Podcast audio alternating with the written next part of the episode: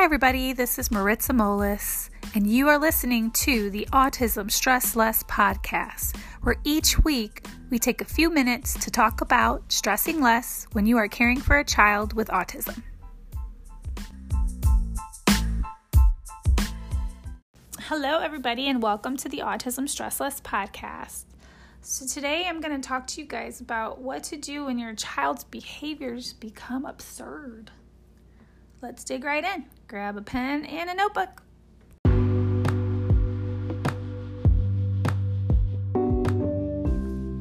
So, something has to change, right? Especially when you have a child with autism level three and they may have times where they have violent outbursts, aggression towards themselves, towards others. Something has to change, right? And I know that sometimes those behaviors can be a little absurd because in this household, uh, we have had times where, you know, Jaden has gotten into several different um, behaviors just because he's upset with something or he may be in pain and we don't know it. Um, there's so many different reasons why our kids do what they do. I mean, there's a lot of different reasons why you and I do what we do, right? I mean, we get upset too. Uh, we may have some triggers that cause us to be more anxious and, and things like that. So, those are some of the things that you have to take into consideration when parenting your child and they have, you know, these behaviors that you're like, what is going on in my household? So, for those of you who are just tuning in and listening to us for the first time, my name is Maritza, and I have three boys Julian, Jaden, and Sebastian. My middle son is Jaden, and he is with level three autism, a rare form of epilepsy, and pica, which is eating non edible food items. So, I always open with that because just in case there's new people listening, I want you to know our family situation. So today, I really want to talk about what do you do? You know, because in those situations where it's kind of like almost like a crisis for some of us. I mean, when Jaden was younger, it was a lot easier to handle the behaviors. You know, it was a lot easier to handle when he was eating rocks or sticks. You know, I could easily just look at him and say, hey, honey, you know, that doesn't belong in your mouth. And then I could replace it with something proper, like a chewy tube, a chewy stick, or uh, I would replace it with even a snack. You know, like, hey, you can't chew on this, but you can chew on some goldfish, or you can chew on, you know, a cheese stick, or whatever it is, you know, that he liked. Or when he was having a meltdown, you know, some of our kids are headbangers, right? So Jaden would have a meltdown and he would hit his head against the wall or he'd throw a tantrum and scream and scream and scream. So it was easier for Kevin and I and the grandparents to just kind of manipulate what was going on with him back then. But now Jaden is five foot five and he is about 189 pounds. So, how do we, you know, take care of those behaviors that can be a little absurd? Well, we're learning. You know, you just kind of learn as you go when you're in this kind of situation. So, my first thing as a mom, and you know, Kevin is a little different than I am, but my first thing as a mom is I I'm like, okay, what's going on? What is the thing that set him off before he got set off, right? Is he in pain? Did something happen? Is he upset because he didn't get something that he wanted? You know, I go through this whole list in my head as a parent and then once I find out, you know, if it's not pain, if it's not, you know, whatever, I, I'm like, okay, so what can we do to kind of help him to calm down? So I usually have a shoebox in the dining room, which now I feel like we have shoeboxes of stuff everywhere, but this may be something good to jot down. So when you're child, his behaviors, her behaviors, if they're a little absurd, you know, number one, you want to find out what it is that's going on. You know, are they hungry? Are they angry? Are they tired? Are they, you know, in pain? Whatever it may be, find that out first and then you can act accordingly. Number two, I would definitely find calming activities for them once you find out what it is. Um, obviously, if you think it's a headache or if you think something's wrong, you can always give them an ibuprofen or give them some ibuprofen if they're little, you know, liquid ibuprofen, and sometimes that will help too. And I'm not a medical doctor, I'm just telling you what I've done here and you know what has worked here. But if there's no pain, then find some calming activities, whether that be putting them in, you know, an area of your home where there's a beanbag chair, maybe some soft lights where You know, you can even go on Amazon and they have like these cool wave lights that um, we've bought for Jaden numerous times because he ends up breaking them. But they work when it's time to get him into that calm down mode. Uh, shoebox of goodies, which you know it could have anything that they really like in it, including the chewy tubes or a spinning light up toy. Uh, if they're you know older and they kind of like you know the video games and stuff maybe an ipad or a phone or whatever that has like certain apps that they like or an ipad um, you know colored pencils or markers with coloring books things like that to where you can kind of just try once they're done banging their head and they're being angry and spitting or whatever behaviors it may be. Once you they're calm this is when you start saying okay let's you know let's go put you in this area of the house. You can sit in this comfy chair and just kind of relax put some music on whatever. Sometimes that works but sometimes it does not. So what do you do when it doesn't work and the behaviors are just like out of control? Well this is what i do as a parent. So this podcast is you know i wanted for kevin and i to do this podcast for you guys to stress less so when all else fails and you've tried so many different things. I always say, you know, if you've tried everything for your child and they're still just not doing well, as long as they're not hurting themselves and they're not hurting other people, you know, they can sit in an area of the house and still have their tantrum or whatnot.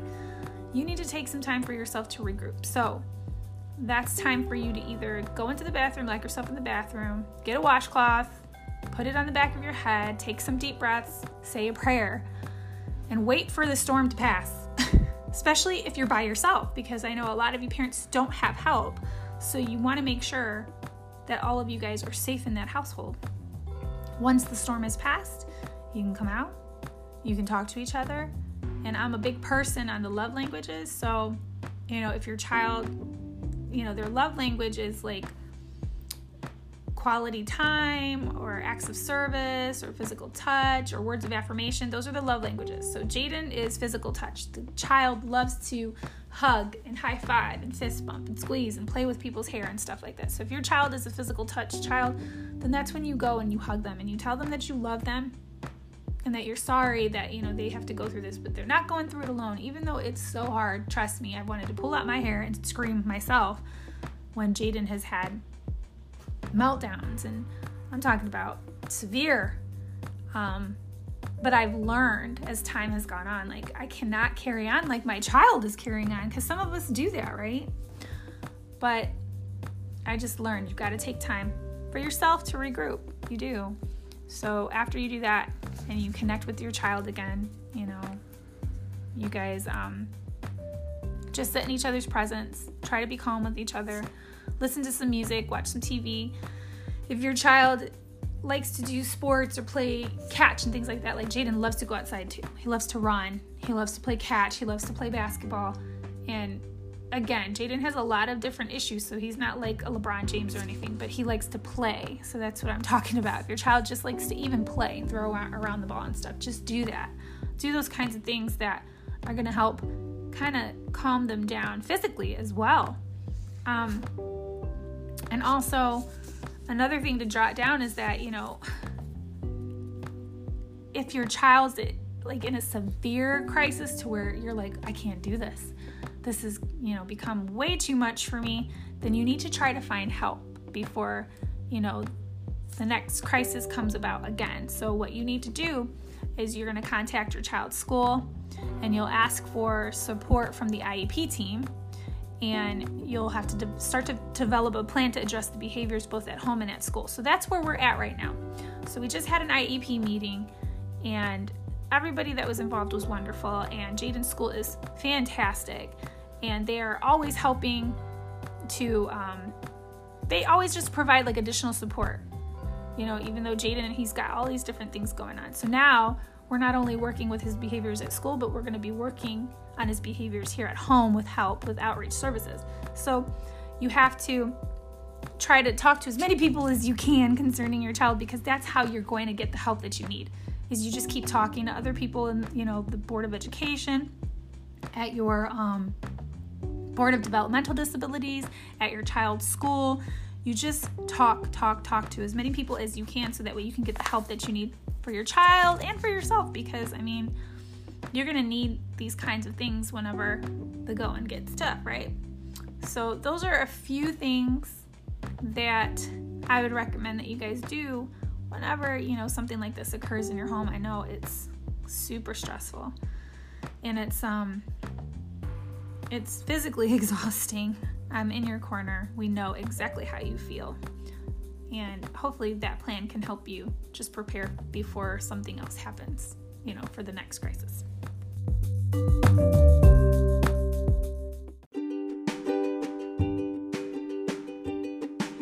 Stress less skill for the week is to change those things that need to be changed to help your child with their behaviors. So, how can you put those things into practice? Well, of course, I'm going to talk to you about what I believe is the most important thing. So, and that is to always trust God and have faith. You know, that's big, big, big, big because when you have so many things going on in your life, you know, it's so hard. It's hard to trust a God. You know, it's hard to trust God. It's hard to go through all these the motions that normal people, I guess, go through. And I shouldn't say normal because I don't want emails from you guys like, what are you talking about? But I'm just saying, number one in our household is to trust God because when we start praying and we start praising and we start doing those things that we have to do and just trying to love on our family, then blessings eventually come down. And that's the truth. So you have to change the tools in your toolbox in order to get some right results. So instead of focusing so much on your child's behaviors and the things that they may be doing that's like hurting you emotionally, sometimes physically, you know, start praising, start listening to good music, start reading good material, start hanging around good people. That's super important because if you're hanging around people that are negative all the time, that's also going to be stealing from your joy right? So you not only have, you know, behaviors that you're dealing with and you're trying to help your child cope with, but you're also, you know, you have to remember you cannot be around negative people. I don't care, and I always emphasize this. I don't care if it's a mother, father, sister, brother, cousin, best friend, whatever. You cannot surround yourself around people that are not, you know, building you up, building your children up, building your your marriage if you're in a marriage up. You have to surround yourself around people that are positive, and that, you know, they can speak a word of life into you. Because that really does help. Um, and also, know that you're going to need a shovel to deal with those weeds, right? you're going to have to dig out all these weeds and start planting new new plants, new things because if you don't change what's going on, nothing is going to change, and that's for sure. And Jaden's going to be 13, so we've learned a lot of different things like, okay, well, this is not working. We're going to have to change this, right? So make sure you change those tools that you need to change in order to help your child and your family get through it. And um, I'm going to go to, let's see, for the scripture of the week. I'd like to look in Please forgive me. I'm like going through all these pages. Second Corinthians chapter 10. And this is verse 5. And it says, Inasmuch we refute arguments and theories and reasonings and every proud and lofty thing that sets itself up against the true knowledge of God and we lead every thought and purpose away captive into the obedience of Christ. And so that's one of the things that you know, I believe is a mistake that we make as parents is um we don't remember that going into our brains sometimes can be a really bad place and we make the mistake of comparing our lives with other people's lives and you just cannot do that. You know, God's not going to help you be anybody but who you are and he's not going to help you and your family be anybody but who you know who he's having you to be so yes you're in this situation where you have a child and you know something's got to change in their behaviors or this that and the other but you know god is is calling you to be a person of love, you know, a person to love your child through thick and thin. And I know it is hard, people. I know it's hard. Plus, we've heard lots of stories of people where, you know, their kids have like broke windows over and over. You know, it's just a lot of stories are heartbreaking. And I know that you guys are heartbroken. So I that's why I tell you guys to trust God, have faith, get into a good Bible-based church where there's, you know, good worship and a pastor who, you know, is loving and speaks the word of God over you and your family. But not only that, you know, make sure that they have a special needs ministry. And if they don't, find one. And if you can't find one, then I encourage you to listen to, you know, live streaming churches online like Elevation. You know, Elevation Church has a great live online church service every Sunday at multiple times. So, I mean, check those people out because you can go to church from home now. That's how awesome it is. Before you couldn't do that, but now you can. So you can actually create a new new tool in your tool toolbox. One of those tools is actually you can attend church at your house, inside of your house now with your family. So that could be something new that you guys do together. And that has helped us out a lot. You know, we we belong to a church here in Ohio, but you know, when we can't go on those days where we just cannot go to church, we put on a live church service and we can all experience church together, which is really nice because we're all here together. We're not worried about, you know, anything but just trusting God and worshiping together as a family and just being together in peace together. And you know, the scripture I read you is like lead every thought and purpose away captive to the obedience of Christ. So you have to remember that um your mind is a battle. It's a battlefield.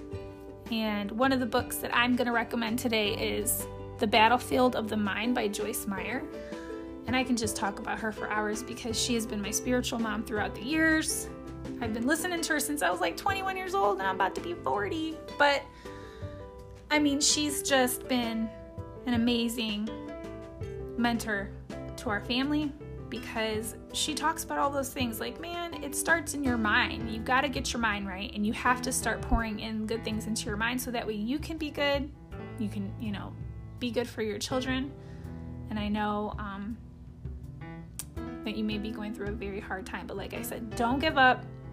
Keep seeking out services for your child as much as you can. Talk to as many people as you can to help your family, especially if, you know, danger is involved but also take some time for yourself and believe that God, you know, He's His purpose always prevails, you know.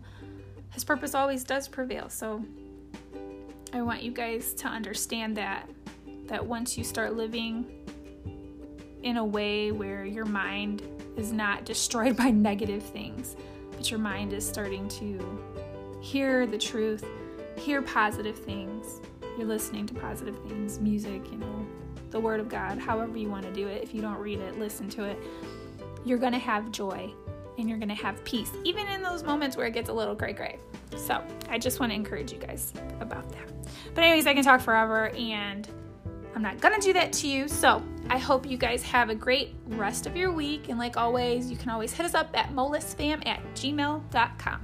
Have a good week.